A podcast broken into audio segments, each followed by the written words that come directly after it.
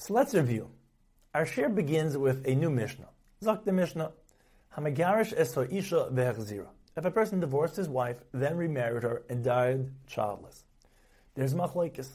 The Tanakama holds muteris liyavim, she may do yibam. Rebbe Iser, she may not do yibam. The Mishnah presents a similar case. If a person divorced a yisema that was given into marriage by her mother or brother, which makes the marriage only midrabanan, and then remarried her, the Tanakama holds Materis Liyavam, Rebbe Isa. The Mishnah concludes with a case where everybody agrees that Asur Liyavam. Ketana Shesia Aviv Niskarsha, a minor whose father married her off, which is a marriage midiraisa, and then got divorced. She's like an orphan in that she has left her father's rishus, and he no longer has the ability to marry her off. Husband then remarries her while she is still a minor, which is a marriage merely midrabanan. Devri hakoil Everybody agrees that she may not do yibum because midaraisa is a grusha of her deceased husband, and she may not marry his brother because of the iser eishasach. The Gemara presents three ways of understanding the machlekes Tanakama Rebbe as follows. Abaye explains the Tanakama holds misam apelis. The Yibam situation is created at the time of Misa. Therefore, since at the time of the husband's death, there's a mitzvah Yibam, she is Muteris Liyavam. However, Belazar is uncertain whether we say Misa Mapelis or Nisun Harishayim Apil. The original marriage creates a potential Yibam situation, even though the actual Nafila only occurs at the time of Misa.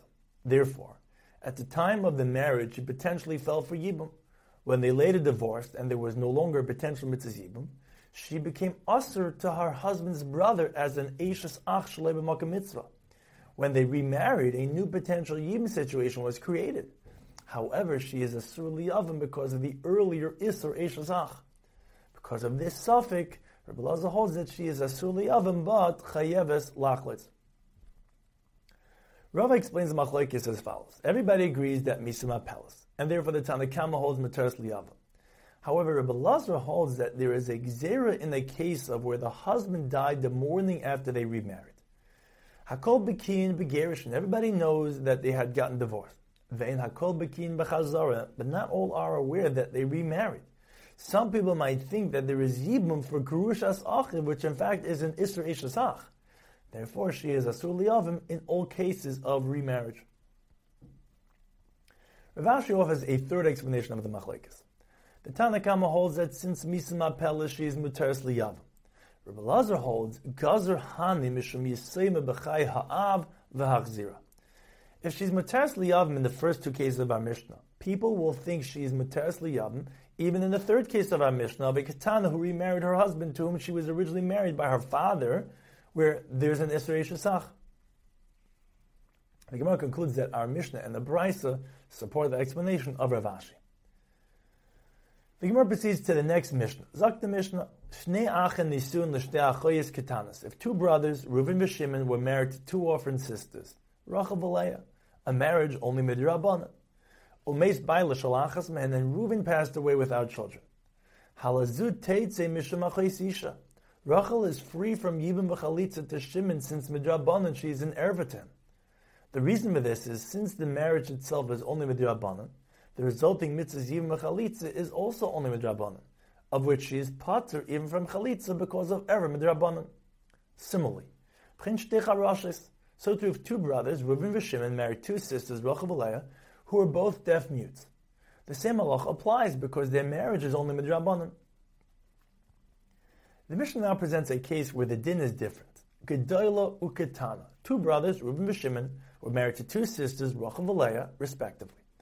Rachel was a Ketana who was married off by her mother or brother, her marriage to Reuben only midirabbanan, while Leah was a Gedailah and her marriage to Shimon midiraisa. It depends. By little Ketana, if Reuben passed away childless, Tetzia Ketana Mishamacha Isha. Rachel is free from Yibim Bechalitza since she is an erva to Shimon. Meis by little Gedailah, if Shimon passed away childless, and Rashi clarifies the problem at this point. Leah falls for Yib Midiraisa before Reuven because her marriage to Shimon was Midiraisa. Reuven cannot be Miyam Leah because she is Achis Ishtar Midirabona.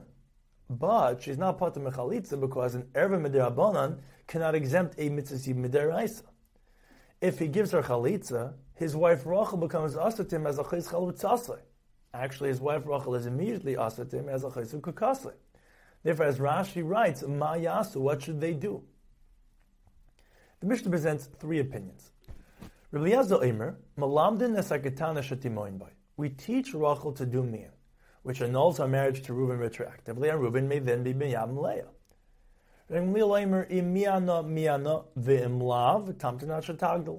We do not teach a woman to do mian. Rather, if Rachel does not do mian on her own, we wait until she becomes a gedola, when her marriage to Reuben becomes midiraisa.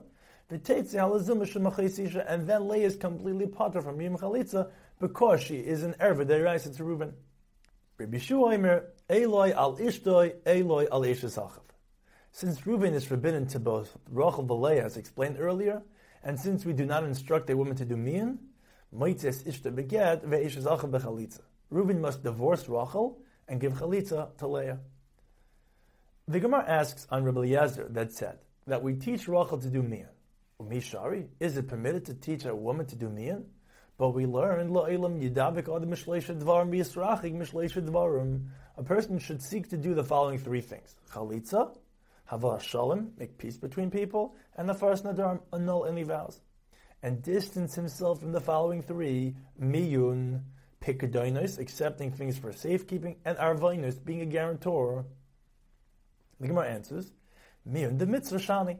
Rabbi holds that this case is different because it will lead to a mitzvah. The Gemara proceeds to explain the opinion of Rabban Gamliel.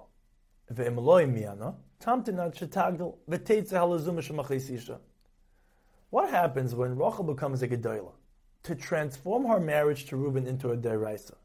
To completely exempt Leah from Yibim v'chalitza as an Erva Deraisa to Reuben. The Gemara presents two possible explanations. Kisav kedusha getana mitlet talu, v'chigad legali bahada. Ramil holds that the marriage of a ketana is pending until she becomes a Gedolah when it takes effect in that Torah. Afal gav bal, even if she did not cohabit with her husband after becoming a gedola. Therefore, as soon as Rachel becomes a gedola, her marriage to Reuben automatically becomes midday raisa, and Leah is then completely potter from Yibam bechalitza as an everyday raisa to Reuben. A second explanation. Kesavar hamakadosh achis yavama niftera yavama v'holchala. Rimlil holds that if a yavam is mekadosh the sister of his yavama, the Yavama becomes potter from Yibim B'chalitza as an Erva V'chis Ishtay. According to this explanation, Ibal in, Eloi Ba'alai. If Reuven and Rachel cohabited after she became a Gedola, a new Kedushin takes effect Midaraisa. And Leah is then completely potter from Yibim B'chalitza as an Erva Deraisa to Reuben.